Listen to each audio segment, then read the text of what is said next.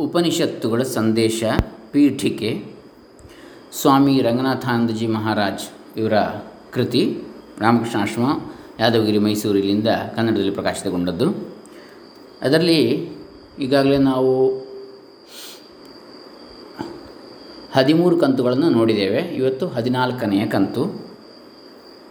ಈಶೋ ಉಪನಿಷತ್ತು ಅದರಲ್ಲಿ ಶಾಂತಿ ಮಂತ್ರ ಈ ಒಂದು ಭಾಗವನ್ನು ನಾವು ಇವತ್ತು ನೋಡಲಿಕ್ಕಿದ್ದೇವೆ.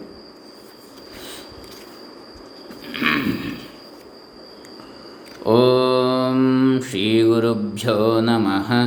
ಹರಿ ಓಂ. ಶ್ರೀ ಗಣೇಶಾಯ ನಮಃ. ಡಾಕ್ಟರ್ ಕೃಷ್ಣಮೂರ್ತಿ ಶಾಸ್ತ್ರಿ ದಂಬೆ ಪುಣಚ, ಬಂಟ್ವಾಳ ತಾಲೂಕು, ದಕ್ಷಿಣ ಕನ್ನಡ ಜಿಲ್ಲೆ ಕರ್ನಾಟಕ, ಭಾರತ. ಉಪನಿಷತ್ತುಗಳಲ್ಲೆಲ್ಲ ಮೊದಲನೆಯದು ಎಂದು ಎಣಿಸಲ್ಪಟ್ಟಿರುವ ಈಶೋಪನಿಷತ್ತಿಗೆ ವಿಶೇಷ ಪ್ರಾಧಾನ್ಯ ಉಂಟು ಈಗ ನಾವು ಈಶೋಪನಿಷತ್ತು, ಈಶಾವಾಸ್ಯ ಉಪನಿಷತ್ತು ಅಂಥೇಳಿ ಯಾವುದನ್ನು ಹೇಳ್ತೇವೋ, ವಾಜಸ್ನೇಯ ಸಂಹಿತ ಉಪನಿಷತ್ತು? ಅಂಥೇಳಿ ಹೇಳ್ತೇವೆ ಯಾವುದನ್ನು ಅದನ್ನು ನಾವು ಈಗ, ಈಗಾಗಲೇ ಆ ಈಶೋಪನಿಷತ್ ಭಾಷ್ಯ ಅಥವಾ ಈಶಾವಾಸ್ಯ ಉಪನಿಷತ್ ಭಾಷ್ಯ, ಅದರ ವಿವಿಧ ಭಾಷ್ಯ ಅಥವಾ ವ್ಯಾಖ್ಯಾನಗಳು ಹತ್ತು ಮೂವತ್ತರ ಮೇಲೆ ಇರತಕ್ಕಂಥದ್ದು ಬೇರೆ ಬೇರೆ ಅವುಗಳನ್ನು ನಾವು ನೋಡ್ತಾ ಇದ್ದೀವಿ. ಅದರಲ್ಲಿ ಪೀಠಿಕಾ ಭಾಗವನ್ನು ನೋಡ್ತಾ ಇದ್ದೀವಿ. ಅದರಲ್ಲಿ ಸ್ವಾಮಿ ರಂಗನಾಥಾನಂಜಿ ಮಹಾರಾಜರವರ ಮಹಾರಾಜರವರ ಉಪನಿಷತ್ತುಗಳ ಸಂದೇಶ ಎನ್ನುವಂಥದ್ದು ಒಂದು ಆ ವ್ಯಾಖ್ಯಾನಗಳಲ್ಲಿ. ಅದರಿಂದ ನಾವು ಈಗ ನೋಡ್ತಾ ಇದ್ದೇವೆ. ಅದರಲ್ಲಿ ಪೀಠಿಕಾ ಭಾಗದಲ್ಲಿ ನಾವೀಗಾಗಲೇ ಹದಿಮೂರು ಕಂತುಗಳನ್ನು ನೋಡಿದ್ದೆವು. ಇವಾಗ ಹದಿನಾಲ್ಕನೆಯ ಕಂತನ್ನು ನೋಡ್ತಾ ಇದ್ದೇವೆ. ಈಶಾವಾಸ್ಯ ಉಪನಿಷತ್ ಅಥವಾ ಈಶೋ ಉಪನಿಷತ್ತಿಗೆ ವಿಶೇಷ ಪ್ರಾಧಾನ್ಯ ಉಂಟು. ಉಪನಿಷತ್ತುಗಳಲ್ಲೆಲ್ಲ ಮೊದಲನೇದಿಂದ ಎಣಿಸಲ್ಪಟ್ಟಿರ್ತಕ್ಕಂಥದ್ದು. ಏಕೆಂದರೆ ಈ ಉಪನಿಷತ್ತಿನ ಮೊಟ್ಟ ಮೊದಲ ಮಂತ್ರವನ್ನೇ ಪ್ರಮೇಯ ಎಂದು ಭಾವಿಸಿ, ಇತರ ಎಲ್ಲ ಉಪನಿಷತ್ತುಗಳು ಅದನ್ನು ಸಮರ್ಥಿಸಿ ಪ್ರಮಾಣೀಕರಿಸಲು ಪ್ರಯತ್ನಿಸಿವೆ. ಅಲ್ಲದೆ ಈ ಪ್ರಮೇಯ ಅಂದರೆ ಸಿದ್ಧಿ, ಸಿದ್ಧಿಸಲ, ಅಂದರೆ ಸಾಧಿಸಲ್ಪಡಬೇಕಾದದ್ದು ಅಂತ, ಸಾಧ್ಯ, ಪ್ರಮೇಯ ಅಂದರೆ ಪ್ರಮಾಣಕ್ಕೆ ಯೋಗ್ಯವಾದದ್ದು ಅಂತೇಳಿ. ಅಥವಾ ಅದನ್ನು ನಾವು ಸಾಧಿಸಿ ತೋರಿಸಬೇಕು ಎನ್ನತಕ್ಕಂಥದ್ದು. ಸಮರ್ಥನೆಗೆ ಯೋಗ್ಯವಾದದ್ದು. ಹಾಗಾಗಿ ಅದನ್ನು ಸಮರ್ಥಿಸಿ ಎಲ್ಲ ಇತರ ಉಪನಿಷತ್ತುಗಳು ಕೂಡ ಬರ ಮುಂದೆ ಉಪಕ್ರಮಿಸಿವೆ, ತೊಡಗಿವೆ ಅಂಥೇಳಿ. ಅಲ್ಲದೆ ಈ ಮೊದಲ ಮಂತ್ರದಲ್ಲಿರುವ ಮಹಾ ನಿರೂಪಣೆಯು ಒಳಗೊಂಡಿರುವ ತತ್ವ. ಮುಂದೆ ಭಗವದ್ಗೀತೆಯಲ್ಲಿ ಕಾಣುವ ಮಹಾ ಸಮನ್ವಯಕ್ಕೆ ತಾತ್ವಿಕ ಹಿನ್ನೆಲೆಯನ್ನು ಒದಗಿಸಿದೆ. ಶಂಕರಾಚಾರ್ಯ ಗೀತಾಭಾಷ್ಯದ ಮೊದಲಲ್ಲಿ ಈ ಸುಂದರವಾದ ವಾಕ್ಯವಿದೆ. ಸಮಸ್ತ ವೇದಾರ್ಥ ಸಾರ ಸಂಗ್ರಹಭೂತ ಎಲ್ಲ ವೇದಗಳ ಅರ್ಥದ ಸಾರ ಸಂಗ್ರಹ ಇದು ಈ ಭಗವದ್ಗೀತೆ. ಅಂತಹ ಗೀತೆಗೂ ಈಶೋಪನಿಷತ್ತಿಗೂ ನಿಕಟವಾದ ಆಧ್ಯಾತ್ಮಿಕ ಸಂಬಂಧವಿದೆ. ಭಗವದ್ಗೀತೆಯ ಪ್ರತಿ ಅಧ್ಯಾಯದ ಕೊನೆಯಲ್ಲೂ ಇರುವ ಸಮಾಪ್ತಿ ವಾಕ್ಯದಿಂದ ಗೀತೆಯು ಉಪನಿಷತ್ತುಗಳ ಗಹನ ಅಧ್ಯಾತ್ಮ ಶಾಸ್ತ್ರದ ನೈತಿಕ ಮತ್ತು ಆಧ್ಯಾತ್ಮಿಕ ಅರ್ಥಗಳನ್ನು ವಿವರಿಸುವ ಪ್ರಯತ್ನವನ್ನು ಕೈಗೊಂಡಿದೆ ಎಂದು ಗೀತೆಯೇ ಘೋಷಿಸ್ತದೆ ಅಂದರೆ ಅದರಲ್ಲಿ ಬರ್ತದೆ ಶ್ರೀಮದ್ ಭಗವದ್ಗೀತಾಸು ಇತಿ ಶ್ರೀಮದ್ ಭಗವದ್ಗೀತಾಸು ಉಪನಿಷತ್ಸು ಬ್ರಹ್ಮವಿದ್ಯಾಯಾಂ ಯೋಗಶಾಸ್ತ್ರೇ ಶ್ರೀಕೃಷ್ಣಾರ್ಜುನ ಸಂವಾದೆ ಶ್ರೀ ವೈಯಾಸಿಕ್ಯಾಂ ಆನುಶಾಸನಿಕ ಪರ್ವಣಿ. ಶ್ರೀಕೃಷ್ಣಾರ್ಜುನ ಸಂವಾದೆ ಇಂಥ ಅಧ್ಯಾಯ ಇಷ್ಟನೇ ಅಧ್ಯಾಯ. ಅರ್ಜುನ ವಿಷಾದ ಯೋಗೋ ನಾಮ ಪ್ರಥಮೋಧ್ಯಾಯ ಅಂತೇಳಿ ಆ ಥರ ಬರ್ತದೆ. ಪ್ರತಿಯೊಂದು ಅಧ್ಯಾಯದ ಕೊನೆಯಲ್ಲಿ. ಇದರ ಅರ್ಥ, ಇತಿ ಶ್ರೀಮದ್ ಭಗವದ್ಗೀತಾಸು ಭಗವಂತನ ಗೀತೆಗಳು ಇವುಗಳು. ಭಗವಂತರ ಬಾಯಿಂದ ಬಂದಂಥವುಗಳು. ಗೀತೆ ಅಂದರೆ ಶ್ಲೋಕ, ಪದ್ಯ ರೂಪದಲ್ಲಿರತಕ್ಕಂಥವು, ಶ್ಲೋಕ ರೂಪದಲ್ಲಿ. ಗ್ರಂಥ, ಇದು ಗದ್ಯ ಅಲ್ಲ, ಪದ್ಯ. ಶ್ರೀಮದ್ ಭಗವದ್ಗೀತಾಸು ಸಾಕ್ಷಾತ್ ಭಗವಂತನ ಬಾಯಿಂದ ಬಂದಿರತಕ್ಕಂಥ ಗೀತೆಗಳು. ಉಪನಿಷತ್ಸು, ಉಪನಿಷತ್ ರೂಪವಾದಂಥವುಗಳು. ಉಪನಿಷತ್ತಿನ ತತ್ವಗಳನ್ನೇ ಪ್ರತಿಪಾದಿಸ್ತಕ್ಕಂಥವುಗಳು. ಬ್ರಹ್ಮವಿದ್ಯಾಯಾಮ್ ಬ್ರಹ್ಮವಿದ್ಯೆ ಇದು. ಯೋಗಶಾಸ್ತ್ರೇ, ಯೋಗಶಾಸ್ತ್ರವೂ ಹೌದಿದು ಶ್ರೀಕೃಷ್ಣ ಅರ್ಜುನ ಸಂವಾದ ಸಂವಾದ ರೂಪವಾದದ್ದಿದು ಅಂತೇಳಿ ಇದರಲ್ಲಿ ಬರ್ತದೆ. ವೈಯಾಸಿಕ್ಯಾಂ ಆನುಶಾಸನಿಕ ಪರ್ವಣಿ. ಅಂದರೆ ವ್ಯಾಸಕೃತವಾದಂತಹ ಮಹಾಭಾರತದ. ವೈಯಾಸಿಕ್ಯಾಂ ಮಹಾಭಾರತೆ ಆನುಶಾಸನಿಕ ಪರ್ವಣಿ. ಅನುಶಾಸನ ಪರ್ವದಲ್ಲಿ ಬರ್ತಕ್ಕಂತಹ ಕ್ಷಮಿಸಿ, ಅಲ್ಲಿ ಅನುಶಾಸನ, ಅದು ಇನ್ನೊಂದು ಕಡೆ ಬರ್ತದೆ. ಇದು ಭೀಷ್ಮ ಪರ್ವದಲ್ಲಿ ಬರ್ತಕ್ಕಂಥದ್ದು. ವೈಯಾಸಿಕ್ಯಾಂ ಭೀಷ್ಮ ಪರ್ವಣಿ ಭೀಷ್ಮ ಪರ್ವದಲ್ಲಿ ಭಗವದ್ಗೀತಾ ಉಪದೇಶ ಬರ್ತದೆ. ಹೀಗೆ ನಾವು ಇದರಲ್ಲೇ ಗೊತ್ತಾಗ್ತದೆ ಗೀತೆಯು ಉಪನಿಷತ್ತಿಗೆ ಸಂವಾದಿಯಾದದ್ದು, ಆಧ್ಯಾತ್ಮಿಕವಾಗಿ ಸಂಬಂಧ ಹೊಂದಿರತಕ್ಕಂಥದ್ದು ಅಂತೇಳಿ. ಭರತಖಂಡದ ಎಲ್ಲ ಪ್ರಾಚೀನ ಮತ್ತು ಆಧುನಿಕ ಮನೀಷಿಗಳು ಈಶೋಪನಿಷತ್ತಿನಿಂದ ಸ್ಫೂರ್ತಿಯನ್ನು ಪಡೆದಿದ್ದಾರೆ. ಆದ್ದರಿಂದ ಭಗವದ್ಗೀತೆ ಅಧ್ಯಯನಕ್ಕೆ ತೊಡಗುವ ಮುನ್ನ ಮೊದಲು ಈಶೋಪನಿಷತ್ತನ್ನು, ಅನಂತರ ಕೇನ, ಕಠಗಳನ್ನು ಅಧ್ಯಯನ ಮಾಡೋಣ. ಆದರೆ ನಮ್ಮ ಮುಖ್ಯ ಅಧ್ಯಯನ ಗ್ರಂಥವೇನೋ ಭಗವದ್ಗೀತೆಯೇ? ಏಕೆಂದರೆ ಸ್ವಾಮಿ ವಿವೇಕಾನಂದರು ಹೇಳಿದಂತೆ ಈ ಯುಗಕ್ಕೆ ಬೇಕಾದ ತತ್ವವನ್ನು ಒಳಗೊಂಡಿರುವ ಗ್ರಂಥವೆಂದರೆ ಅದೇ. ಯಾವುದೇ ಪ್ರತ್ಯೇಕ ಪಂಥವನ್ನಾಗಲಿ ಸಿದ್ಧಾಂತವನ್ನಾಗಲಿ ಅದು ಪ್ರತಿಪಾದಿಸುವುದಿಲ್ಲ. ಯಾವುದೇ ಸಂಕುಚಿತ ಪಂಥದೃಷ್ಟಿಯನ್ನು ಅದು ಎತ್ತಿ ಹಿಡಿಯುವುದಿಲ್ಲ. ಬದಲಿಗೆ ಅದು ಬದುಕಿಗೆ ಒಂದು ಒಳನೋಟವನ್ನು ನೀಡುತ್ತದೆ. ಮಾನವನ ಅನುಭವಗಳ ಎಲ್ಲ ಮುಖಗಳಿಗೂ ಒಂದು ಅಂತರ್ದೃಷ್ಟಿಯನ್ನು ನೀಡುತ್ತದೆ. ಜೊತೆಗೆ ಬದುಕನ್ನು ಅದರ ಅತ್ಯುನ್ನತ ಮತ್ತು ಅತ್ಯುತ್ತಮ ಮಟ್ಟದಲ್ಲಿ ಬಾಳಬಹುದಾದದ್ದು ಹೇಗೆ ಎಂಬುದನ್ನು ಹೇಳಿಕೊಡುತ್ತದೆ. ಸಹನೆ ಮತ್ತು ವಿಶ್ವ ವ್ಯಾಪಕತೆಗಳೇ ಅದರ ಉಸಿರು. ಆದ್ದರಿಂದಲೇ ಭಗವದ್ಗೀತೆಯ ಅಧ್ಯಯನಕ್ಕೆ ಅತ್ಯಂತ ಹೆಚ್ಚಿನ ವ್ಯಾವಹಾರಿಕ ಪ್ರಾಧಾನ್ಯತೆ ಉಂಟು. ಪೌರ್ವಾತ್ಯರಾಗಲಿ, ಪಾಶ್ಚಾತ್ಯರಾಗಲಿ, ಎಲ್ಲ ಸಾಧಕರಿಗೂ ಅದು ಅತಿ ಹೆಚ್ಚಿನ ಆಧ್ಯಾತ್ಮಿಕ ಪ್ರಯೋಜನವನ್ನು ದೊರಕಿಸಿಕೊಡುತ್ತದೆ. ಉಪನಿಷತ್ತುಗಳ ಆಧ್ಯಾತ್ಮಿಕ ಮತ್ತು ತಾತ್ವಿಕ ಹಿನ್ನೆಲೆಯನ್ನು ಅರಿತಾಗ ಭಗವದ್ಗೀತೆಯನ್ನು ಅರ್ಥ ಮಾಡಿಕೊಳ್ಳುವುದು ಸುಲಭವಾಗ್ತದೆ. ಯಾಕೆ? ಸರ್ವೋಪನಿಷದೋ ಗಾವೋ ದೋಗ್ಧ ಗೋಪಾಲನಂದನ ಪಾರ್ಥೋ ವತ್ಸ ಸುಧೀರ್ ಭೋಕ್ತ ದುಗ್ಧಂ ಗೀತಾಮೃತಂ ಮಹತ್ ಅಂಥೇಳಿ ಶ್ರೀ ಮಧುಸೂದನ ಸರಸ್ವತಿ ಸ್ವಾಮೀಜಿಯವರು ಬರೆದಿರತಕ್ಕಂತಹ ಗೀತಾ ಧ್ಯಾನ ಶ್ಲೋಕಗಳು, ಎನ್ನತಕ್ಕಂಥ ಒಂಬತ್ತು ಶ್ಲೋಕಗಳಲ್ಲಿ ಒಂದಾಗಿ ಬರ್ತದೆ ಇದು. ಎಲ್ಲ ಉಪನಿಷತ್ತುಗಳು, ಆಕಳುಗಳು ಶ್ರೀಕೃಷ್ಣನು ಹಾಲು ಕರೆಯುವವನು, ಅರ್ಜುನನು ಕರು ಕುಡಿಯುವವರು ಪಂಡಿತರು. ದುಗ್ಧಂ ಗೀತಾಮೃತ ಮಹತು. ಅಲ್ಲಿ ಪಾರ್ಥೋ ವತ್ಸಹ ಸುಧೀರ್ ಭೋಕ್ತ, ದುಗ್ಧಂ ಗೀತಾಮೃತ ಮಹತ್. ಗೀತ ಎಂಬ ಅಮೃತವೇ ಏನು? ಹಾಲು ಅಂಥೇಳಿ ಎಲ್ಲರೂ ಕುಡಿತಾ ಇರ್ತಕ್ಕಂಥ ಹಾಲು ಅಂಥೇಳಿ ಹೀಗೆ ಅಲ್ಲಿಯೇ ನಮಗೆ ಅದು ಗೊತ್ತಾಗ್ತದೆ, ಏನು? ಇದು ಉಪನಿಷತ್ತುಗಳ ಒಂದು ಸಾರ ಸ್ವರೂಪವಾದದ್ದು ಅಂಥೇಳಿ. ಉಪನಿಷತ್ತುಗಳ ಸಾರವನ್ನೇ ಹೇಳ್ತಕ್ಕಂಥದ್ದು ಅಂಥೇಳಿ. ಹಾಗಾಗಿ ಉಪನಿಷತ್ತುಗಳ ಸಾರ ಅಂತೇಳಿ ಆದರೆ, ಹಾಗಾದರೆ ಉಪನಿಷತ್ತಿನಲ್ಲಿ ಏನು ಹೇಳಿದೆ? ಅದನ್ನು ಸ್ವಲ್ಪ ತಿಳ್ಕೊಂಡು ಆಮೇಲೆ ಭಗವದ್ಗೀತೆಯನ್ನು ಓದಿದರೆ ಆವಾಗ ಅದು ನಮಗೆ ಸರಿಯಾಗಿ ಅರ್ಥ ಆಗ್ತದೆ. ಉಪನಿಷತ್ತುಗಳ ಸಾರವನ್ನು ಮಾತ್ರ ಮೊದಲೇ ಓದಲಿಕ್ಕೆ ಹೋದರೆ, ವಿಸ್ತಾರ ಗೊತ್ತಾಗದಿದ್ದರೆ ವಿಸ್ತಾರವನ್ನು ಓದಿ ಸಾರವನ್ನು ಓದಿ ಆಗುವ ನಮಗೆ ಸ್ಪಷ್ಟವಾದ ಒಂದು ಕಲ್ಪನೆ, ಪರಿಕಲ್ಪನೆ ಒಂದು ಚಿತ್ರಣ ಸಿಗ್ತದೆ ಅದರ ಬಗ್ಗೆ. ಹಾಗಾಗಿ ಮೊದಲು ವಿಸ್ತಾರವಾಗಿ ಸಾ, ಅದನ್ನೇ ವ್ಯಾಸ ಸಮಾಸ ಅಂತ ಹೇಳುವಂಥದ್ದು. ವ್ಯಾಸ ಅಂದರೆ ವಿಸ್ತಾರ, ಸಮಾಸ ಅಂದರೆ ಸಂಕ್ಷಿಪ್ತ? ಹೀಗೆ ವೇದವ್ಯಾಸರು ಕೂಡ ಹಾಗೆ, ವ್ಯಾಸ ಅಂತೇಳಿ ಹೆಸರು ಬಂದದ್ದು ಹಾಗೆ ಅವರಿಗೆ. ಅವರು ವಿಸ್ತಾರ ಅಂದರೆ ವಿಸ್ತರಿಸಿದರು, ವೇದೋಪಬ್ರಹ್ಮಣವನ್ನು ಮಾಡಿದರು. ವೇದದ ಅರ್ಥವನ್ನು ಪುರಾಣಾದಿಗಳು, ಇತಿಹಾಸ ಪುರಾಣಾದಿಗಳ ಮೂಲಕ ವಿಸ್ತರಿಸಿದರು. ಹಾಗಾಗಿ ವ್ಯಾಸರಾದರು. ಯಾರು? ಕೃಷ್ಣದ್ವೈಪಾಯನರು ಸಮಾಸ ಅಂದರೆ ಸಂಕ್ಷೇಪ. ಹೀಗೆ ಈ ಎರಡೂ ದೃಷ್ಟಿಯಲ್ಲಿ ನಾವು ನೋಡಬೇಕಾಗ್ತದೆ ಯಾವುದೇ ಒಂದು ವಿಚಾರವನ್ನು. ಆಗ ನಮಗದು ಸರಿಯಾಗಿ ಅರ್ಥ ಆಗ್ತದೆ. ಒಮ್ಮೆ ವಿಸ್ತಾರವಾಗಿ, ಒಮ್ಮೆ ಸಂಕ್ಷಿಪ್ತವಾಗಿ, ಸಾರರೂಪವಾಗಿ. ಯಾಕೆ ಈಗ ಒಂದು ಪಾಠ, ನಾವು ಒಂದು ಪಾಠದ ಕೊನೆಯಲ್ಲಿ ಪುನಃ ಒಂದು ಸಮ್ಮರಿ, ಸಾರಾಂಶ ಅಂತ ಹೇಳ್ತೇವೆ. ಆವಾಗ ನಮಗದು ಅದರಲ್ಲಿ ಏನು ಹೇಳಿದೆ ಎನ್ನುವುದನ್ನು ವಿಸ್ತಾರವಾಗಿ ಹೇಳಿದ್ದನ್ನು ಇಲ್ಲಿ ಸಂಗ್ರಹವಾಗಿ ನಮಗೆ ತಿಳ್ಕೊಂಡು ಆವಾಗ ಅದೆಲ್ಲ ನೆನಪಾಗ್ತದೆ ನಮಗೆ.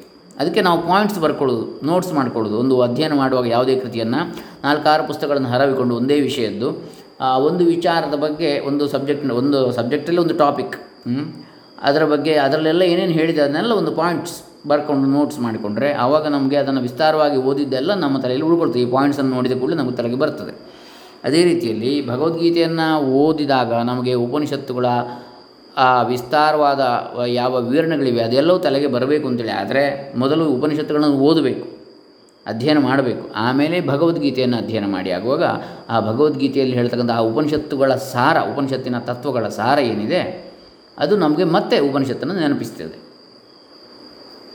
ಹಾಗಾಗಿ ಉಪನಿಷತ್ತುಗಳ ಅಧ್ಯಯನ ಎಷ್ಟು ಮುಖ್ಯ ಎನ್ನತಕ್ಕಂಥದ್ದನ್ನು ಹೇಳ್ತಾರೆ ಈ ಉಪನಿಷತ್ತುಗಳು ಎಷ್ಟು ಪ್ರಾಚೀನವಾದವು ಎಂಬುದನ್ನು ನೆನಪಿನಲ್ಲಿ ಇಡಬೇಕು. ಆಗಲೀಗ ಅವು ಹೇಗೆ ಮಾನವ ಸಮಾಜದಲ್ಲಿ, ಸಮಾಜದ ದೃಷ್ಟಿಕೋನಗಳಲ್ಲಿ, ಅದರ ಮನೋಭಾವಗಳಲ್ಲಿ, ಮೌಲ್ಯಗಳಲ್ಲಿ ಮೂರು ನಾಲ್ಕು ಸಹಸ್ರಮಾನಗಳಲ್ಲಿ ಎಷ್ಟೇ ಬದಲಾವಣೆಗಳಾಗಿದ್ದರೂ ಮಾನವ ಮತಿಯ ಮೇಲೆ ತಮ್ಮ ಪ್ರಭಾವವನ್ನು ಕಳೆದುಕೊಂಡಿಲ್ಲ ಎಂಬುದು ಗೊತ್ತಾಗ್ತದೆ. ಅದಕ್ಕೆ ಕಾರಣವೆಂದರೆ ಉಪನಿಷತ್ತುಗಳು ಬದುಕಿನ ಮೇಲೆ ಗಂಭೀರ ಪರಿಣಾಮಗಳನ್ನು ಉಂಟು ಮಾಡುವಂತಹ ಮೂಲಭೂತ ವಿಷಯಗಳನ್ನು ವಿವೇಚಿಸಿರತಕ್ಕಂಥದ್ದು. ವಾಸ್ತವವಾಗಿ ಉಪನಿಷತ್ತುಗಳು ಬದುಕು, ಅನುಭವಗಳ ಮೂಲ ಸೆಲೆಯನ್ನೇ ಮುಟ್ಟಿವೆ. ಅಲ್ಲದೆ ಅವು ಯಾವುದೇ ಯುಗದಲ್ಲಾಗಲಿ ಮಾನವ ಜೀವನವನ್ನೇ ಪರಿವರ್ತಿಸಬಲ್ಲ ಒಂದು ಆಲೋಚನಾ ಶಕ್ತಿಯನ್ನು ಹರಿಯಬಿಟ್ಟಿವೆ. ಉಪನಿಷತ್ತಿನ ಮಾತುಗಳೇ ಒಂದು ಮಹಾಗಾನ. ಶತಶತಮಾನಗಳಲ್ಲೂ ಸೂಕ್ಷ್ಮ ಸಂವೇದನೆಯ ಜನರ ಹೃದಯಗಳನ್ನು ಮುಗ್ಧಗೊಳಿಸುವ ಶಕ್ತಿ ಅವುಗಳ ರಾಗಗಳಿಗೆ ಉಂಟು. ಭಕ್ತಿಯಿಂದ ಅನ್ವೇಷಣಾ ಮನೋಧರ್ಮದಿಂದ ಉಪನಿಷತ್ತುಗಳನ್ನು ಅಧ್ಯಯನ ಮಾಡುವ ಪ್ರತಿಯೊಬ್ಬನೂ ಅವು ನೇರ, ಗಂಭೀರ, ಕಾವ್ಯಮಯ, ಉದಾತ್ತ ಭಾಷೆಯಲ್ಲಿ ಹೇಳಿರುವ ಸೊಗಸನ್ನು ತಾನಾಗಿಯೇ ಮನಗಾಣ್ತಾನೆ ಉಪನಿಷತ್ತುಗಳನ್ನು ಓದುವ ಆಧ್ಯಾತ್ಮಿಕ ಸಾಧಕನಿಗೆ ತನ್ನ ಬದುಕು, ಭವಿತವ್ಯಗಳಿಗೆ ಹತ್ತಿರವಾದ ತನ್ನಲ್ಲಿಯೂ ತನ್ನ ಸುತ್ತಣ ಜಗತ್ತಿನಲ್ಲಿಯೂ ಇರುವ ಸತ್ಯದೊಂದಿಗೆ ತಾನು ವ್ಯವಹರಿಸುತ್ತಿದ್ದೇನೆ ಎಂಬುದು ಅರಿವಿಗೆ ಬರುತ್ತದೆ. ಆ ಸತ್ಯದ ಆಳವಾದ ಮಿಡಿತವನ್ನು ಉಪನಿಷತ್ತುಗಳ ಸುಂದರ ಸಂಗೀತ ಸೆರೆ ಹಿಡಿದಿದೆ. ಈ ಜಗತ್ತು ಎಂದರೆ ಏನು? ಪೂರ್ಣಮದಃ ಪೂರ್ಣಮಿದಂ ಪೂರ್ಣಾತ್ ಪೂರ್ಣಮುದಚ್ಯತೆ. ಪೂರ್ಣಸ್ಯ ಪೂರ್ಣಮಾದಾಯ ಪೂರ್ಣಮೇವಾವಶಿಷ್ಯತೆ. ಓಂ ಶಾಂತಿ ಶಾಂತಿ ಶಾಂತಿ ಶಾಂತಿ. ಅಂಥೇಳಿ ಶುಕ್ಲ ಯಜುರ್ವೇದ ಸಂಹಿತೆಯ ಸಮಿತಿಯಲ್ಲಿ ಬರತಕ್ಕಂತಹ ಈ ಈಶೋಪನಿಷತ್ತಿನ ಶಾಂತಿ ಮಂತ್ರ ಇದು. ಅಗೋಚರವಾದಂತಹ ಬ್ರಹ್ಮ ಪೂರ್ಣಂ ಅದಹ ಅದು ಪೂರ್ಣವಾದದ್ದು. ಗೋಚರವಾದ ಜಗತ್ತು ಪೂರ್ಣಂ ಇದಂ. ಈ ಜಗತ್ತು ಗೋಚರವಾದದ್ದು. ಇದು ಕೂಡ ಪೂರ್ಣ. ಅವ್ಯಕ್ತವಾದ ಬ್ರಹ್ಮ ವ್ಯಕ್ತವಾಗಿರ್ತಕ್ಕಂಥ ಜಗತ್ತು ಇವೆರಡೂ ಕೂಡ ಪೂರ್ಣ ಅಂತೇಳಿ. ಪೂರ್ಣಾತ್ ಪೂರ್ಣಂ ಉದಚ್ಯತೆ, ಪೂರ್ಣ ಬ್ರಹ್ಮದಿಂದ ಪೂರ್ಣ ಜಗತ್ತು ಬಂದಿದೆ. ಆ ಪೂರ್ಣದಿಂದ ಈ ಪೂರ್ಣ ಬಂದಿದೆ. ಪೂರ್ಣಸ್ಯ ಪೂರ್ಣಂ ಆದಾಯ, ಪೂರ್ಣವಾದ ಬ್ರಹ್ಮದಿಂದ ಪೂರ್ಣವಾದ ಜಗತ್ತು ಹೊರಬಂದಿದ್ದರೂ ಪೂರ್ಣಮೇವಾವ ಶಿಷ್ಯತೆ, ಪೂರ್ಣಂ ಏವ ಅವಶಿಷ್ಯತೆ, ಪೂರ್ಣವಾದ ಬ್ರಹ್ಮವು ಹಾಗೆಯೇ ಉಳಿಯುತ್ತದೆ. ನಾವು ಸಾಮಾನ್ಯವಾಗಿ ನೋಡಿದರೆ ಬೊಕ್ಕಸದಿಂದ ಒಂದು ಖಜಾನೆಯಿಂದ ಒಂದು ಕೋಟಿ ರೂಪಾಯಿ ಇದೆ ಖಜಾನೆಯಲ್ಲಿ ಅದರಿಂದ ಹತ್ತು ಲಕ್ಷ ತೆಗೆದರೆ ಅಲ್ಲಿ ತೊಂಬತ್ತೇ ಲಕ್ಷ ಉಳೀತದೆ ಸಾಮಾನ್ಯವಾಗಿ. ಆದರೆ ಇದು ಹಾಗಲ್ಲ. ಇದು ಹೇಗೆ? ವಿದ್ಯಾ ಸಂಪತ್ತಿನ ಹಾಗೆ. ವಿದ್ಯೆ ಹಂಚಿದಷ್ಟು ಹೆಚ್ಚಾಗ್ತದಂತೆ. ಬೇರೆ ಹಣ ಹಣ, ಬೇರೆ ವಸ್ತುಗಳೆಲ್ಲ ಹಂಚಿದಷ್ಟು ಕಡಿಮೆ ಆಗ್ತದೆ ನಮ್ಮಲ್ಲಿ. ಆದರೂ ಪರೋಕ್ಷವಾಗಿ ಹೆಚ್ಚಾಗ್ಬೋದು. ಒಬ್ರಿಗೆ ಕೊಟ್ಟರೆ ನಮ್ಮಲ್ಲಿ ಕಮ್ಮಿ ಆದರೂ ಮತ್ತಷ್ಟು ನಮಗೆ ಹೆಚ್ಚಿಗೆ ಬರ್ತದೆ ಅದಕ್ಕಿಂತ. ಅದು ಇನ್ನೊಂದು ದೃಷ್ಟಿ. ಇರಲಿ. ಆದರೆ ನೇರವಾಗಿ ಪ್ರತ್ಯಕ್ಷವಾಗಿ ಆವಾಗ, ತಾತ್ಕಾಲಿಕವಾಗಿ ನೋಡಿದರೆ ನಮಗಲ್ಲಿ ಕಮ್ಮಿ ಆಗ್- ಆಗ್ತದೆ. ವಿದ್ಯೆ ಹಾಗಾಗೋದಿಲ್ಲ, ಹೆಚ್ಚಾಗ್ತದೆ. ಅಂದರೆ ನಮಗೆ ಮತ್ತಷ್ಟು ರಿವಿಷನ್ ಆಗ್ತದೆ. ಪುನರಾವರ್ತನೆ ಆಗ್ತದೆ, ಆಗ ಇನ್ನಷ್ಟು ಗಟ್ಟಿ ಆಗ್ತದೆ. ಅದರಲ್ಲಿ ಇನ್ನಷ್ಟು ಸಂದೇಹಗಳ ನಿವಾರಣೆ ಆಗ್ತದೆ. ನಮಗೂ ಕೂಡ, ನಾವು ಇನ್ನೊಬ್ಬರಿಗೆ ಬೋಧನೆ ಮಾಡಿ ಆಗುವ ಹಾಗೆ, ಆ ಕೇಳಿದವರು ಕೂಡ ಕೆಲವು ನಮ್ಮ ಸಂದೇಹಗಳು ಅಥವಾ ನಮಗೆ ಅವರು ಮತ್ತೆ ಪ್ರಶ್ನೆ ಹಾಕಿದಾಗ ನಮಗೆ ಇನ್ನಷ್ಟು ಹೊಸ ಹೊಳಹುಗಳು, ಅದರ ಹೊಸ ಮುಖಗಳ ದರ್ಶನವಾಗಬಹುದು ಅರ್ಥ. ಇರಲಿ. ಹೀಗೆ ಅದೇ ರೀತಿ ಬ್ರಹ್ಮವು ಕೂಡ ಬ್ರಹ್ಮವಸ್ತುವಿನಿಂದ ಈ ಜಗತ್ತು ಉಂಟಾಗಿದೆ. ಆದರೆ ಬ್ರಹ್ಮವಸ್ತು ಪೂರ್ಣ, ಈ ಜಗತ್ತು ಪೂರ್ಣ, ಆ ಪೂರ್ಣದಿಂದ ಈ ಪೂರ್ಣವು ಹೊರಬಂದರೂ ಕೂಡ ಅದು ಪೂರ್ಣ ಹಾಗೆಯೇ ಉಳಿತದೆ, ಕಡಿಮೆ ಆಗೋದಿಲ್ಲ ಅಂತ. ಅದರ ಅರ್ಥ ಏನು? ಸರ್ವಂ ಬ್ರಹ್ಮಮಯಂ ಜಗತ್ತು ಇದೆಲ್ಲವೂ ಬ್ರಹ್ಮವೇ ಅಂತೇಳಿ. ಮತ್ತು ಕಡಿಮೆ ಆಗೋದು ಹೇಗೆ ಬ್ರಹ್ಮದೊಳಗೆ ಇದೆ ಇದು. ಬ್ರಹ್ಮ ಅವ್ಯಕ್ತವಾಗಿದೆ. ಬ್ರಹ್ಮ ಅಂದರೆ ಇದರ ಹಿಂದಿರುವ ಶಕ್ತಿ. ಅವ್ಯಕ್ತವಾಗಿದೆ, ಗೋಚರಿಸುತ್ತಿಲ್ಲ. ಗೋಚರವಾಗಿರುವ ಜಗತ್ತೇನು? ಅದರ ಇನ್ನೊಂದು ರೂಪ. ಅಷ್ಟೇ. ಹಾಗಾಗಿ ಅದರಲ್ಲಿ ಕಡಿಮೆ ಆಗಲಿಕ್ಕೆ ಹೆಚ್ಚಾಗಲಿಕ್ಕಿಲ್ಲ. ಅದರೊಳಗೆ ಇದು ಇದೆ. ಇರಲಿ. ಈಗ ತಾನೇ ನಾನು ಪಠಿಸಿದ ಸಂಸ್ಕೃತ ಮಂತ್ರ ಶುಕ್ಲ ಯಜುರ್ವೇದಕ್ಕೆ ಸೇರಿದ ಈಶ ಮತ್ತು ಇತರ ಉಪನಿಷತ್ತುಗಳ ಆರಂಭದ ಶಾಂತಿ ಮಂತ್ರ. ಶುಕ್ಲ ಯಜುರ್ವೇದ ಶಾಂತಿ ಮಂತ್ರ ಇದು, ಉಪನಿಷತ್ತುಗಳಿಗೆ. ಇದರ ಅರ್ಥಕ್ಕೆ ತುಂಬ ಮಹತ್ವ ಉಂಟು. ಉಪನಿಷತ್ತುಗಳ ಸಮಸ್ತ ಚಿಂತನೆಯನ್ನು ಕೆಲವೇ ಪಂಕ್ತಿಗಳಲ್ಲಿ ಇದು ಭಟ್ಟಿ ಇಳಿಸಿದೆ. ಆ ಚಿಂತನೆ ವ್ಯಾಪ್ತಿಯನ್ನು ಆಳ ವೈಶಾಲ್ಯಗಳನ್ನೊಂದು ಏಕಕಾಲದಲ್ಲಿ ನಮಗೆ ತೋರಿಸಿಕೊಡ್ತದೆ. ಪೂರ್ಣಮದಃ ಪೂರ್ಣವಿದಂ ಅದು ಪೂರ್ಣ, ಇದು ಪೂರ್ಣ, ವೇದಾಂತ ಪರಿಭಾಷೆಯಲ್ಲಿ ಅದು ಮತ್ತು ಇದು ಎಂಬುದಕ್ಕೆ ವಿಶೇಷ ಅರ್ಥಗಳಿವೆ. ಇದಂ, ಇದು ಎಂಬುದು ನಿರ್ದೇಶಕ ಸರ್ವನಾಮ. ಇಂದ್ರಿಯಗಳ ಅನುಭವಕ್ಕೆ ಸಿಗುವಂಥ ಏನೋ ಒಂದನ್ನು ನಿರ್ದೇಶಿಸುವ ಪ್ರಯತ್ನ ಅದರಲ್ಲಿದೆ. ಇದಂ ಅಂದರೆ ಇದು, ಅಂದರೆ ಇಲ್ಲೇ ನಮಗೆ ಗೋಚರವಾಗ್ತಾ ಇದೆ ಅಂತ, ಇಲ್ಲೇ ಇದೆ ಅಂತ ಪಕ್ಕದಲ್ಲೇ ನಮಗೆ ಕಾಣಿಸ್ತಾ ಇದೆ ಅಂತೇಳಿ ಅರ್ಥ. ಇದಂ ಅಂದರೆ ಇಂದ್ರಿಯ ಗೋಚರವಾದದ್ದು. ಕಾಲ, ದೇಶ ಮತ್ತು ಬದಲಾವಣೆಗಳನ್ನು ಒಳಗೊಂಡ ವ್ಯಕ್ತ ಪ್ರಪಂಚವನ್ನು ಅದು ತೋರಿಸ್ತದೆ. ಕಾಲ, ಅದಕ್ಕೆ ಕಾಲ ಇದೆ. ದೇಶ, ಇಲ್ಲಿ, ಅಲ್ಲಿ ಅಂತ ವ್ಯತ್ಯಾಸ ಇದೆ ಜಾಗಗಳು, ಪ್ರದೇಶಗಳು. ಬದಲಾವಣೆಗಳು ಕೂಡ ಇದೆ. ಸದಾ ಪರಿವರ್ತನಶೀಲವಾದ ಜಗತ್ತು. ಹೀಗೆ ಇಂತಹ ಈ ಕಾಲ ದೇಶ ಬದಲಾವಣೆಗಳನ್ನು ಒಳಗೊಂಡಂತಹ ವ್ಯಕ್ತ ಪ್ರಪಂಚವನ್ನು ಅದು ತೋರಿಸುತ್ತದೆ ಇದಂ ಎನ್ನತಕ್ಕಂಥ ಶಬ್ದ. ತನ್ನ ಸುತ್ತಣ ಜಗತ್ತಿನ ಅರಿವನ್ನು ಪಡೆದ ಕೂಡಲೇ ಮಾನವ ಮತಿಯು, ಅಂದರೆ ಮಾನವನ ಬುದ್ಧಿಯು, ತನ್ನ ಸುತ್ತ ಹೀಗೆ ಆವರಿಸಿರುವ ಜಗತ್ತು ಯಾವುದು ಎಂಬ ಪ್ರಶ್ನೆಯ ಹಿಡಿತಕ್ಕೆ ಸಿಕ್ಕಿಕೊಳ್ಳುತ್ತದೆ. ನಮ್ಮ ಮೇಲೆ ಪ್ರತಿಕ್ಷಣವು ಆಘಾತವನ್ನು ಉಂಟು ಮಾಡುತ್ತಿರುವ ಈ ಜಗತ್ತು ಯಾವುದು? ಅದರ ವಿಷಯಕ್ಕೆ ಪಂಚೇಂದ್ರಿಯಗಳ ಮೂಲಕ ಪ್ರತಿಕ್ಷಣವು ಮಾನವ ಮತಿಯು ಸುದ್ದಿಯನ್ನು ಪಡೆಯುತ್ತಲೇ ಇದೆ. ಈ ಆಧಾರ ಅಂಶಗಳು ಅದರ ಕುತೂಹಲವನ್ನು ಕೆರಳಿಸುತ್ತಲೇ ಇವೆ. ಅವುಗಳ ವಿಷಯಕ್ಕೆ ಎಲ್ಲವನ್ನು ತಿಳಿದುಕೊಳ್ಳುವ ಅಪೇಕ್ಷೆ ಮನಸ್ಸಿನದು. ಆದ್ದರಿಂದ ಅದು ಈ ಪ್ರಶ್ನೆಯನ್ನು ತೊದಲುತ್ತಲೋ ಸ್ಪಷ್ಟವಾಗಿಯೂ ಕೇಳಿಕೊಳ್ಳುತ್ತದೆ ದಿನನಿತ್ಯದ ಅನುಭವದ ಈ ಜಗತ್ತು ಯಾವುದು? ಈ ಪ್ರಶ್ನೆಯೇ ಎಲ್ಲ ಜ್ಞಾನದ ಆದಿ. ವಿಲಿಯಂ ಜೇಮ್ಸ್ ಅವರ ಮಾತುಗಳಲ್ಲಿ, ಆಗ ತಾನೇ ಹುಟ್ಟಿದ ಮಗುವಿಗೆ ಈ ಜಗತ್ತು ಗೊಯ್ ಎಂದು ಮೊಳಗುತ್ತಿರುವ ಒಂದು ಗೊಂದಲ. ಈ ಗೊಯ್ ಮೊಳಗಿನ ಗೊಂದಲವನ್ನೇ ಮಗುವು ಮೊದಲು ಸ್ವಲ್ಪ ಸ್ವಲ್ಪವಾಗಿ ಅಪೂರ್ಣವಾಗಿಯೂ, ಅನಂತರ ಯುವಕನಾಗಿ, ಇನ್ನೂ ಬೆಳೆದ ಮಾನವನಾಗಿ ಹೆಚ್ಚು ಸ್ಪಷ್ಟವಾಗಿಯೂ ತರ್ಕ ಮತ್ತು ವೈಜ್ಞಾನಿಕ ವಿಶ್ಲೇಷಣೆ ಮತ್ತು ಸಂಶ್ಲೇಷಣೆಗೆ ಮೂಲಕ ಅರ್ಥ ಮಾಡಿಕೊಳ್ಳಲು ಪ್ರಯತ್ನಿಸುತ್ತದೆ. ಮಾನವ ಮತಿಯ ಮೇಲೆ ಸಂಘಟಿಸುವ ಈ ಹೊರ ಜಗತ್ತಿನ ಒಟ್ಟು ಮೊತ್ತವೇ ಇದಂ ಎಂಬುದು. ಮನಸ್ಸು ಪ್ರಶ್ನಿಸುತ್ತಲೇ ಹೋಗುತ್ತದೆಯಲ್ಲ ಅದಕ್ಕೆ ನಾವು ಉತ್ತರ ಹೇಳುವುದು ಹೇಗೆ? ಪೂರ್ವ ಮತ್ತು ಪಶ್ಚಿಮ ದೇಶಗಳಲ್ಲಿ ಬೆಳೆದು ಬಂದಿರುವ ತಾತ್ವಿಕ ಚಿಂತನೆಯು ಇದಕ್ಕೆ ಅನೇಕ ವಿಧವಾದ ಉತ್ತರಗಳನ್ನು ಹೇಳ್ತದೆ ಆ ಉತ್ತರಗಳು ಚಿಂತನೆಯ ಬೇರೆ ಬೇರೆ ಮಟ್ಟಗಳಿಂದ ಬಂದವು. ಉಪನಿಷತ್ತುಗಳಲ್ಲಿರುವ ಕೆಲವು ಉತ್ತರಗಳನ್ನೇ ಆಧುನಿಕ ವೈಜ್ಞಾನಿಕ ಚಿಂತನೆಯು ಇಂದು ಪ್ರತಿಧ್ವನಿಸುತ್ತಿದೆ. ಪ್ರಕೃತಿ ಎಂಬ ಉತ್ತರವನ್ನು ಕೊಡುತ್ತೇವೆ ಎಂದಿಟ್ಟುಕೊಳ್ಳೋಣ. ಈ ಜಗತ್ತು ಪ್ರಕೃತಿಯ ರೂಪ ಪರಿವರ್ತನೆ. ಪ್ರಕೃತಿಯಾಗಿರುವ ಯಾವುದೋ ಒಂದು ಮೂಲ ಶಕ್ತಿಯ ಪರಿವರ್ತನೆ ಅಥವಾ ಬ್ರಿಟಿಷ್ ಖಗೋಳ ವಿಜ್ಞಾನಿ ಫ್ರೆಡ್ ಹಾಯ್ಲ್ ಹೇಳುವಂತೆ ಒಂದು ವಿಶ್ವ ಧೂಳಿಯ ರೂಪಾಂತರ ಎಂದು ನಾವು ಹೇಳಬಹುದು. ಈ ಉತ್ತರಗಳೇ ಉಪನಿಷತ್ತುಗಳಲ್ಲಿವೆ. ಅರ್ಕದ್ರವ್ಯ ಅಂತ ಹೇಳ್ತಾರೆ ಅಹಸ್ ದ್ರವ್ಯ ಅಂತ ಹೇಳ್ತಾರೆ. ಆದರೆ ಉಪನಿಷತ್ತುಗಳು ಇವುಗಳನ್ನು ಪೀಠಿಕಾ ರೂಪದ ಉತ್ತರಗಳು. ಇನ್ನೂ ಸರಿಯಾಗಿ ಹೇಳಬೇಕಾದರೆ, ಮಿತಿ ಇರುವ ಉತ್ತರಗಳು ಪ್ರಾದೇಶ ಮಾತ್ರಂ. ಒಂದು ಮಿತ ದೃಷ್ಟಿಯಿಂದ ಮಾತ್ರ, ಎಂದರೆ ಹೊರಗಿನ ದೃಷ್ಟಿಯಿಂದ ಮಾತ್ರ ಕೊಟ್ಟ ಉತ್ತರಗಳು ಎನ್ನುತ್ತವೆ. ಹತ್ತೊಂಬತ್ತನೇ ಶತಮಾನದಲ್ಲಿ ಪ್ರಚಲಿತವಾಗಿದ್ದ ದೃಷ್ಟಿ ಅದು. ಇಪ್ಪತ್ತನೇ ಶತಮಾನದ ವೈಜ್ಞಾನಿಕ ಚಿಂತನೆಯಲ್ಲಿ ಕ್ರಾಂತಿಕಾರಕ ಪ್ರಗತಿ ನಡೆದಿದ್ದರೂ ಕೆಲವು ವಿಜ್ಞಾನಿಗಳು ಇನ್ನೂ ಈ ದೃಷ್ಟಿಗೆ ಪೋಷಣೆಯನ್ನು ನೀಡುತ್ತಾ ಇದ್ದಾರೆ. ಇನ್ನೊಂದು ಉತ್ತರ ಇನ್ನೂ ಆಳವಾದ ಒಂದು ಸ್ತರದಿಂದ ಬಂದದ್ದು, ಅದು ಇನ್ನೊಂದು ದೃಷ್ಟಿಕೋನವನ್ನು, ಅಂದರೆ ಆಂತರಿಕವಾದದ್ದು ಎಂಬುದನ್ನು ಒಳಗೊಳ್ಳುತ್ತದೆ. ಅನೇಕ ಪ್ರಮುಖ ಭೌತಶಾಸ್ತ್ರಜ್ಞರು, ಜೀವಶಾಸ್ತ್ರಜ್ಞರು, ಖಗೋಳ ವಿಜ್ಞಾನಗಳ ಕೊಡುಗೆಯಿಂದಾಗಿ ಇಪ್ಪತ್ತನೆಯ ಶತಮಾನದ ವಿಜ್ಞಾನವು ನಿಧಾನವಾಗಿ ಈ ದೃಷ್ಟಿಕೋನವನ್ನು ಪರಿಚಯ ಮಾಡಿಕೊಳ್ತಾ ಇದೆ. ಅವರಲ್ಲಿ ನಾನು ನಷ್ಟವಂಶ ಜೀವಿಶಾಸ್ತ್ರಜ್ಞ Pierre Teilhard de ಚಾರ್ಡ್ Chardin ಅವರ ತೀರ್ಮಾನಗಳತ್ತ ಗಮನ ಸೆಳೆದು ಅಪೇಕ್ಷಿಸ್ತೇನೆ ಅಂತೇಳಿ ಸ್ವಾಮಿ ರಂಗನಾಥಾನ್ಜಿ ಮಹಾರಾಜ್ ಅವರು ಹೇಳ್ತಾರೆ. ಚಾರ್ಡಿನ್ ಅವರು ಹೇಳ್ತಾರೆ ದ ಫಿನಾಮಿನನ್ ಆಫ್ ಮ್ಯಾನ್ ಇದರಲ್ಲಿ ಇದುವರೆಗೆ ವಿಜ್ಞಾನವು ಜಗತ್ತನ್ನು ಹೊರಗಿನಿಂದ ಅಲ್ಲದೆ ನೋಡುವ ಶ್ರಮವನ್ನು ತೆಗೆದುಕೊಂಡಿದೆಯೇನು? ಹೊರಗಿನಿಂದ ಅಲ್ಲದೆ ನೋಡುವ ಶ್ರಮ ತಕ್ಕೊಂಡಿದೆಯಾ ವಿಜ್ಞಾನ? ಅವರು ಮುಂದುವರೆದು ಹೇಳ್ತಾರೆ, ಭೌತ ವಿಜ್ಞಾನಿ ದೃಷ್ಟಿಯಲ್ಲಿ ಕನಿಷ್ಠ ಪಕ್ಷ ಇಲ್ಲಿಯವರೆಗೆ ವಸ್ತುಗಳ ಹೊರಗನ್ನು ಬಿಟ್ಟರೆ ನ್ಯಾಯಸಮ್ಮತವಾಗಿ ಬೇರೇನೂ ಇಲ್ಲವೇ ಇಲ್ಲ. ಏಕಾಣು ಜೀವಿ ಶಾಸ್ತ್ರಜ್ಞನು ತನ್ನ ಪ್ರಯೋಗಶಾಲೆಯ ಪರೀಕ್ಷಕ ದ್ರವ್ಯವನ್ನಾಗಿ ಮಾತ್ರ ಜೀವಾಣು ರಾಶಿಯನ್ನು ಕೆಲವು ಕಠಿಣವಾದ ಪ್ರಸಂಗಗಳಲ್ಲಿ ಹೊರತು ಕಾಣುತ್ತಾನೆಯಾಗಿ ಅವನು ಇದೇ ಬೌದ್ಧಿಕ ಮನೋಭಾವವನ್ನು ಒಪ್ಪುತ್ತಾನೆ ಎಂದಾಯಿತು. ಆದರೆ ಸಸ್ಯ ಜಗತ್ತಿನಲ್ಲಿ ವಿಷಯ ಇನ್ನೂ ಕಠಿಣವಾಗ್ತದೆ. ಕೀಟಗಳು ಅಥವಾ ಲೋಳೆ ಮೀನು ಮುಂತಾದವುಗಳ ನಡತೆಯನ್ನು ಅಧ್ಯಯನ ಮಾಡುತ್ತಿರುವ ಜೀವವಿಜ್ಞಾನಿಗಂತೂ ಅದರ ಬಗ್ಗೆ ಹೇಳುವುದು ಜೂಜಾಡಿದಂತೆ ಸರಿ. ಕಶೇರುಕಗಳ ವಿಷಯದಲ್ಲಿ ಏನು ಹೇಳುವುದು ವ್ಯರ್ಥ. ಇನ್ನು ಕೊನೆಯದಾಗಿ ಮನುಷ್ಯನ ವಿಷಯಕ್ಕಂತೂ ಈ ದೃಷ್ಟಿ ಪೂರ್ತಿಯಾಗಿ ಕುಸಿದು ಬೀಳುತ್ತದೆ. ಯಾಕಂದರೆ ಅಂತರಗದ್ದು, ಅಂತರಂಗದ್ದು ಒಂದು ಇದೆ ಎಂಬುದನ್ನು ತಪ್ಪಿಸಿಕೊಳ್ಳುವಂತಿಲ್ಲ. ಅಲ್ಲದೆ ಅದು ಪ್ರತ್ಯಕ್ಷ ಅನುಭೂತಿಯ ವಸ್ತು ಮತ್ತು ಎಲ್ಲ ಜ್ಞಾನದ ತಿರುಳು. ಅಂತೇಳಿ ಹೇಳ್ತಾನೆ ಅವನು ಮುಂದುವರೆದು ಚಾರ್ಡಿನ್ ಅವರು ಹೇಳ್ತಾರೆ, ಜೀವಿಗಳ ಹೃದಯದಲ್ಲಿ ಒಂದು ಬಿರುಕಿನ ಮೂಲಕ ನೋಡಿದರೆ ಹೇಗೋ ಹಾಗೆ ಒಳಗಿನದು ಎಂಬುದೊಂದು ನಮ್ಮ ಚೇತನದ ಆಳದಲ್ಲಿ ಕಾಣುತ್ತದೆ ಎಂಬುದನ್ನು ಅಲ್ಲಗಳೆಯುವುದು ಅಸಾಧ್ಯ. ಈ ಒಳಗಿನದು ಎಂಬುದು ಒಂದಲ್ಲ ಒಂದು ಪ್ರಮಾಣದಲ್ಲಿ ಪ್ರಕೃತಿಯಲ್ಲಿ ಎಲ್ಲೆಲ್ಲೂ ಯಾವಾಗಿನಿಂದಲೂ ಎದ್ದು ಕಾಣುತ್ತಿದೆ. ಎಂಬುದನ್ನು ಖಾತರಿಪಡಿಸಲು ಅಷ್ಟು ಸಾಕು. ತನ್ನದೇ ಒಂದು ಬಿಂದುವಿನಲ್ಲಿ ವಿಶ್ವವು ಯಾವುದರಿಂದ ಆಗಿದೆಯೋ ಆ ಸತ್ಯಕ್ಕೆ ಒಂದು ಒಳಮುಖವೂ ಉಂಟು. ಅದರ ರಚನೆಯಲ್ಲಿ ಎರಡು ಮುಖಗಳಿರುವುದು ಅತ್ಯವಶ್ಯಕ. ಅದು ಕಾಲ ದೇಶಗಳ ಪ್ರತಿಯೊಂದು ಕ್ಷೇತ್ರದಲ್ಲೂ. ಉದಾಹರಣೆಗೆ ಕಣಗಳ ರಚನೆಯಲ್ಲಿ ಹೇಗೋ ಹಾಗೆ ಎರಡೂ ಮುಖಗಳನ್ನು ಹೊಂದಿರುವುದು ಅವಶ್ಯಕ. ವಸ್ತುಗಳ ಹೊರಮುಖದೊಂದಿಗೆ ಒಳಮುಖವೂ ಸಮವ್ಯಾಪ್ತಿಯಾಗಿ ಇದ್ದೇ ಇದೆ.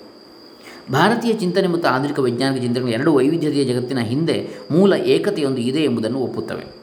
ಆ ಮೂಲ ಏಕಸ್ವರೂಪದ ಸತ್ಯವೇ ಜಗತ್ತಿನಲ್ಲಿ ನಾವು ಕಾಣುವ ಪ್ರತಿಯೊಂದೂ ಆಗಿ ವಿಕಾಸಗೊಂಡಿದೆ. ಭಾರತದಲ್ಲಿ ಕೆಲವು ಸಹಸ್ರ ವರ್ಷಗಳಿಂದ ಉಳಿದು ಬಂದಿರುವ ದೃಷ್ಟಿ ಇದು. ಸಾಂಖ್ಯ ಮತ್ತು ವೇದಾಂತಗಳಲ್ಲೂ ಈ ಭಾವನೆ ಉಂಟು. ಬಹುಮಟ್ಟಿಗೆ ಆಧುನಿಕ ಚಿಂತನೆಯ ದಾರಿಯಲ್ಲೇ ಅವು ಇದನ್ನು ವಿವರಿಸುತ್ತವೆ.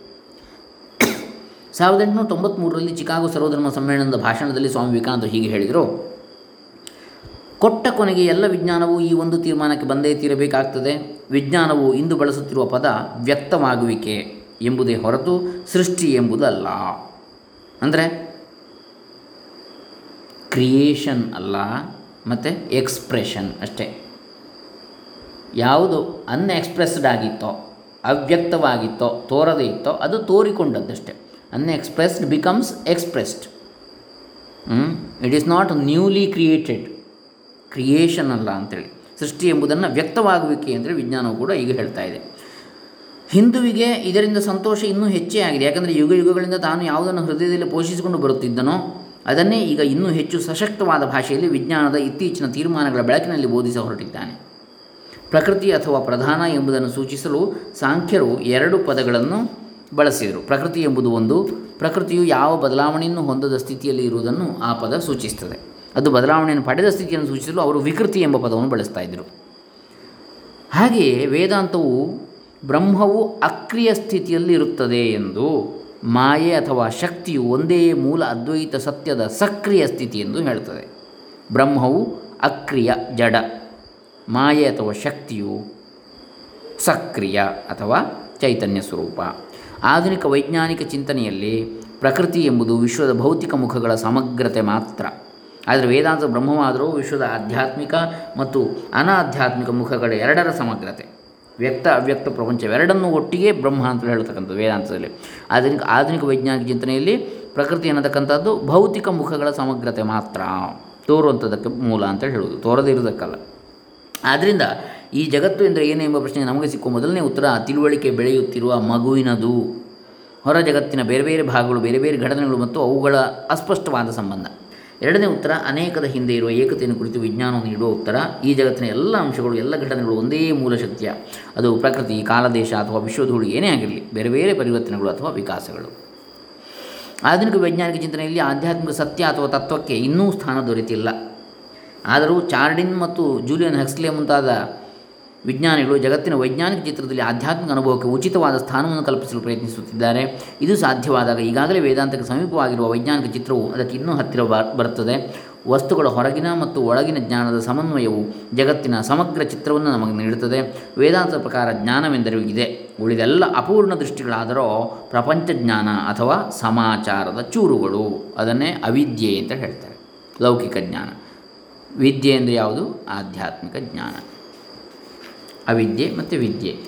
ಅವಿದ್ಯೆಯ ಮೃತ್ಯುಂತೆ ಏರ್ತ್ವಾ ಅಂತ ಹೇಳಿ ಬರ್ತದೆ ಈಶಾವಾಸ್ಯ ಉಪನಿಷತ್ತಿನಲ್ಲಿ. ಅವಿದ್ಯೆಯಿಂದ ಮೃತ್ಯುವನ್ನು ದಾಟುವಂಥದ್ದು. ಮೃತ್ಯುವನ್ನು ದಾಟುವುದು ಹೇಗೆ? ಅವಿದ್ಯೆಯ ಮೂಲಕವಾಗಿ. ಅಂದರೆ ಲೌಕಿಕ ವಿದ್ಯೆಗಳು, ಲೌಕಿಕ ಅನುಭವಗಳು ಬೇಕು. ಯಾಕೆ?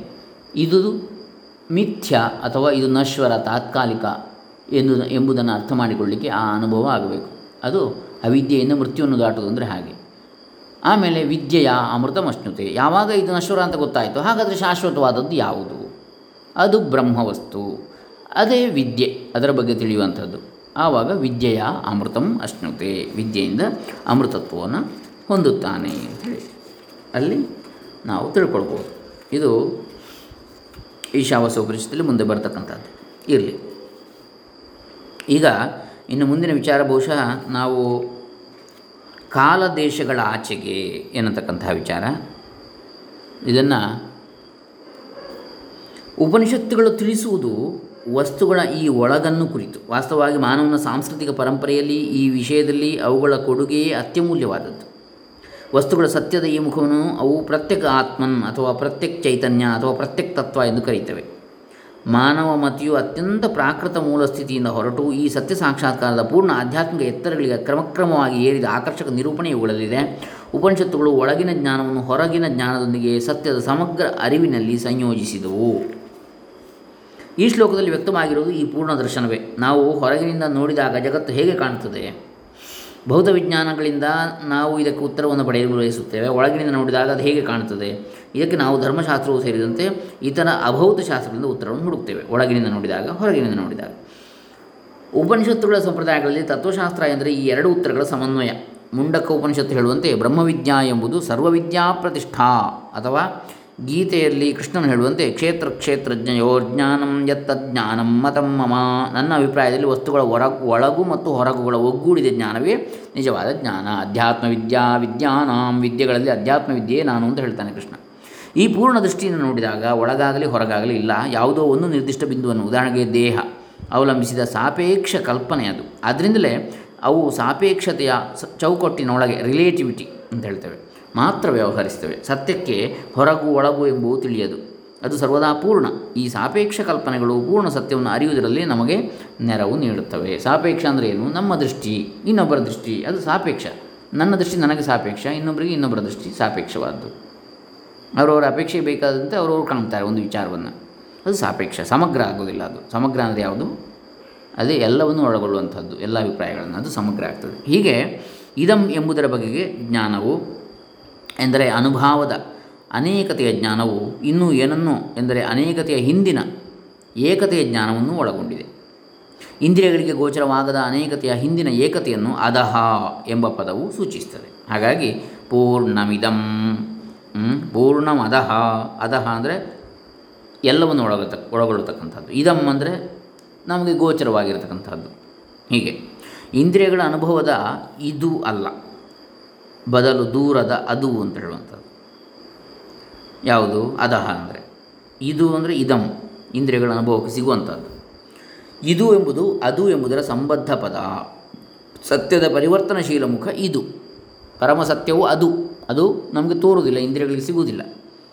ಅದರ ಪರಿವರ್ತನಶೀಲವಾದ ಮುಖ ಯಾವುದು? ಇದು.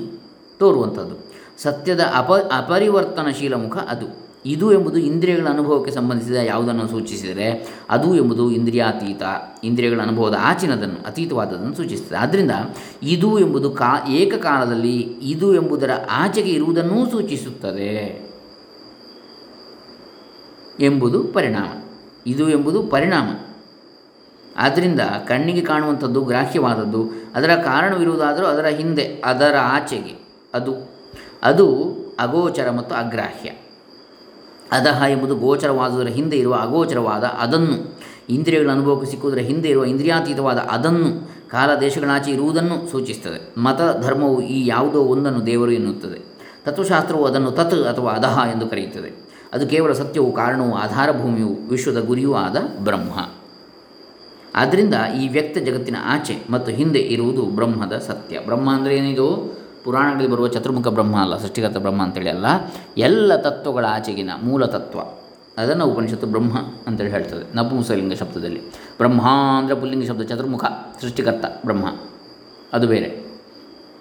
ಅವನು ಬೇರೆ. ಇವೆಲ್ಲದರ ಮೂಲ ಯಾವುದು? ಅದೇ ಚತುರ್ಮು, ಅದೇ ಚತುರ್ಮುಖ ಅಂತಲ್ಲ, ಅದಕ್ಕೆ ಮುಖ ಇಲ್ಲ, ಸಾಕಾರ ಅಲ್ಲ, ನಿರಾಕಾರವಾದಂತಹ, ಅಗೋಚರವಾದಂತಹ ತತ್ವ ಅದು. ಅದು ಶುದ್ಧ ಇರವಿನ ಪರಿಪೂರ್ಣತೆ ಎಂಬುದಾಗಿ ಈ ಶ್ಲೋಕವು ಮೊದಲಲ್ಲಿ ಹೇಳುತ್ತದೆ. ಪೂರ್ಣಮದ ಪೂರ್ಣಮದ ಪೂರ್ಣಮಿದಂ. ಅಂದರೆ ಶುದ್ಧ ಇರವಿನ ಪರಿಪೂರ್ಣತೆ ಅದು. ಶುದ್ಧವಾದ ಅಸ್ತಿತ್ವ ಯಾವುದಿದೆ? ಅದರ ಪರಿಪೂರ್ಣ ಸ್ವರೂಪ ಅದು. ಅನಂತರ ಅದು ಈ ವ್ಯಕ್ತ ಜಗತ್ತಿನ ಬಗ್ಗೆ ಹೇಳ್ತದೆ ಅದು ಕೂಡ ಬ್ರಹ್ಮದ ಹೊರತು ಬೇರೇನೂ ಅಲ್ಲದಿರುವುದರಿಂದ ಪೂರ್ಣವೇ ಆಗಿದೆ. ಸಮಗ್ರ ಸತ್ಯದ ದೃಷ್ಟಿಯಿಂದ ಅದು ಎಲ್ಲೆಲ್ಲೂ ದೇಶಕಾಲದಲ್ಲೂ ದೇಶಕಾಲದ ಆಚೆಗೂ ಪೂರ್ಣವೇ. ಅನಂತರ ಶ್ಲೋಕವು ಈ ಮಾತನ್ನು ಸೇರಿಸ್ತದೆ. ಪೂರ್ಣಸ್ಯ ಪೂರ್ಣಮಾದಾಯ ಪೂರ್ಣಮೇವಾವಶಿಷ್ಯತೆ. ಬ್ರಹ್ಮದ ಪೂರ್ಣತೆಯಿಂದ ಪೂರ್ಣವನ್ನು ಮಾತ್ರ ಶೇಷವಾಗಿ ಉಳಿಸಿ ಜಗತ್ತಿನ ಪೂರ್ಣತೆಯು ಬಂದಿದೆ. ಜಗತ್ತೆಂಬ ಪೂರ್ಣತೆಯು ಬ್ರಹ್ಮವೆಂಬ ಪೂರ್ಣತೆಯಿಂದ ಬಂದಾಗ ಉಳಿದಂಥದ್ದು ಯಾವುದು? ಶೇಷ, ಅದು ಕೂಡ ಪೂರ್ಣವೇ. ಹಾಗಿದ್ದರೆ ಈ ಶ್ಲೋಕದ ಉಗಮಕ್ಕೆ ಕಾರಣವಾದ ದೃಷ್ಟಿಕೋನ ಅಥವಾ ಇಲ್ಲಿನ ಭಾವನೆಗಳು ಹೊಮ್ಮಿರುವ ಸ್ತರ ಯಾವುದು? ಅದು ನಮಗೆ, ಅದು ಸಮಗ್ರ ಸತ್ಯ, ಕೇವಲ ಮತ್ತು ಅನಂತ ಸತ್ಯ. ಆಗಲೇ ನಾನು ಹೇಳಿದಂತೆ ವಸ್ತುಗಳ ಒಳಗೂ ಮತ್ತು ಹೊರಗೂ ಸಂಗಮವಾಗುವುದು ಇಲ್ಲೇ. ಉಪನಿಷತ್ತುಗಳು ಅದನ್ನು ಸತ್ ಚಿತ್ ಆನಂದಗಳ ಸಾಗರ, ಕೇವಲ ಸತ್, ಕೇವಲ ಚಿತ್ ಮತ್ತು ಕೇವಲ ಆನಂದಗಳ ಏಕತೆ ಎಂದು ಕರೆಯುತ್ತವೆ. ಕೇವಲ ಸತ್, ಕೇವಲ ಚಿತ್, ಕೇವಲ ಆನಂದ. ಕೈವಲ್ಯ ಅಂತ ಅದಕ್ಕೆ ಹೇಳೋದು, ಮೋಕ್ಷ ಅಂತೇಳಿ ಕಾಲ ದೇಶಗಳ ವ್ಯತ್ಯಾಸಗಳಿಗೆ ಅದು ಅತೀತವಾಗಿದ್ದರೂ ಆ ವ್ಯತ್ಯಾಸಗಳ ಮೂಲಕವಾಗಿ ಅದು ವ್ಯಕ್ತವಾಗ್ತದೆ. ಉಪನಿಷತ್ತಿನ ಋಷಿಗಳ ಶುದ್ಧ ದೃಷ್ಟಿಗೆ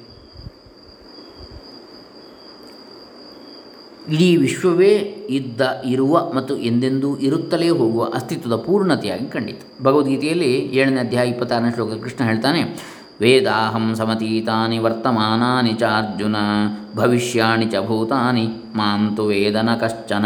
ಹಿಂದಿನ, ಇಂದಿನ, ಮುಂದಿನ ಭೌತ ವಸ್ತುಗಳನ್ನು ನಾನು ಬಲ್ಲೆ, ಅರ್ಜುನ, ಆದರೆ ನನ್ನನ್ನು ಯಾರೂ ಅರಿಯರು. ಕೃಷ್ಣನು ಹೇಳ್ತಾನೆ, ನಿಜವಾದ ನಾನು ಎಂಬುದರ ಪರಿಪೂರ್ಣತೆಯು ಈ ಎಲ್ಲ ಸೋಪಾಧಿಕ ತತ್ವಗಳ ಉಪಾಧಿ ಸಹಿತವಾದ ತತ್ವಗಳು. ಅಂದರೆ ಇಂಥ ಇಂಥ ಒಂದು ಗುರುತು ಇರತಕ್ಕಂತಹ ಯಾವ ವಸ್ತುಗಳಿವೆ ತತ್ವಗಳಿವೆ ದೇಶ, ಕಾಲ, ಕಾರ್ಯ, ಕಾರಣ, ವಸ್ತು ವಿಶೇಷ ಇವೆಲ್ಲದರ ಆಚೆಗೂ ಇರುವಂಥದ್ದು. ಅದೇ ಪರಿಪೂರ್ಣತೆ ಅಂತೇಳಿ ನಾನು ಎಂಬುದರ ಪೂರ್ಣತೆ. ಆ ಪೂರ್ಣತೆಯನ್ನು ಸಾಧಿಸಲು ಪ್ರಯತ್ನ ಅಂಥೇಳಿ ಮುಂದಿನ ವಿಚಾರ. ಅದನ್ನು ನಾವು ಬಹುಶಃ ಮುಂದಿನ ಭಾಗದಲ್ಲಿ ನೋಡೋಣ. ಆಮೇಲೆ ನಿಂತು ನಾರುವಿಕೆಯ ಅಪಾಯಗಳು ಅಂಥೇಳಿ. ಅದಾದ ನಂತರ ನಾವು ಇಲ್ಲಿ ನೋಡೋದ ವಿಚಾರ, ಹುಡುಕು ಅದು ದೊರೆತೇ ದೊರೆಯುತ್ತದೆ. ಆ ಬಳಿಕ ಭೋಗದ ತಂತ್ರ. ಇಷ್ಟು ವಿಚಾರಗಳನ್ನು ನೋಡಿದರೆ ನಾವು ಈ ಈಶಾವಾಸ್ಯ ಉಪನಿಷತ್ತಿನ ಶಾಂತಿ ಮಂತ್ರವನ್ನು ನೋಡಿದಾಗ ಆಗ್ತದೆ. ಈ ವಿಚಾರಗಳನ್ನು ಮುಂದಿನ ದಿವಸಗಳಲ್ಲಿ ನೋಡೋಣ. ಇದು ಉಪನಿಷತ್ತುಗಳ ಸಂದೇಶ. ಸ್ವಾಮಿ ರಂಗನಾಥಾನ್ಜಿ ಮಹಾರಾಜ್ ಇವರ ಕೃತಿ ರಾಮಕೃಷ್ಣಾಶ್ರಮದಿಂದ ಕನ್ನಡದಲ್ಲಿ ಪ್ರಕಾಶಿತವಾದದ್ದು. ಇದರ ಉಪನ್ಯಾಸದ ಹದಿನಾಲ್ಕನೆಯ ಕಂತು. ಹರೇ ರಾಮ, ಶ್ರೀ ರಂಗನಾಥಾನಂದಾರ್ಪಿತಮಸ್ತು, ಬ್ರಹ್ಮಾರ್ಪಣಮಸ್ತು ಲೋಕಾ ಸಮಸ್ತ ಸುಖಿನೋ ಭವಂತು, ಓಂ ತತ್ಸತ್.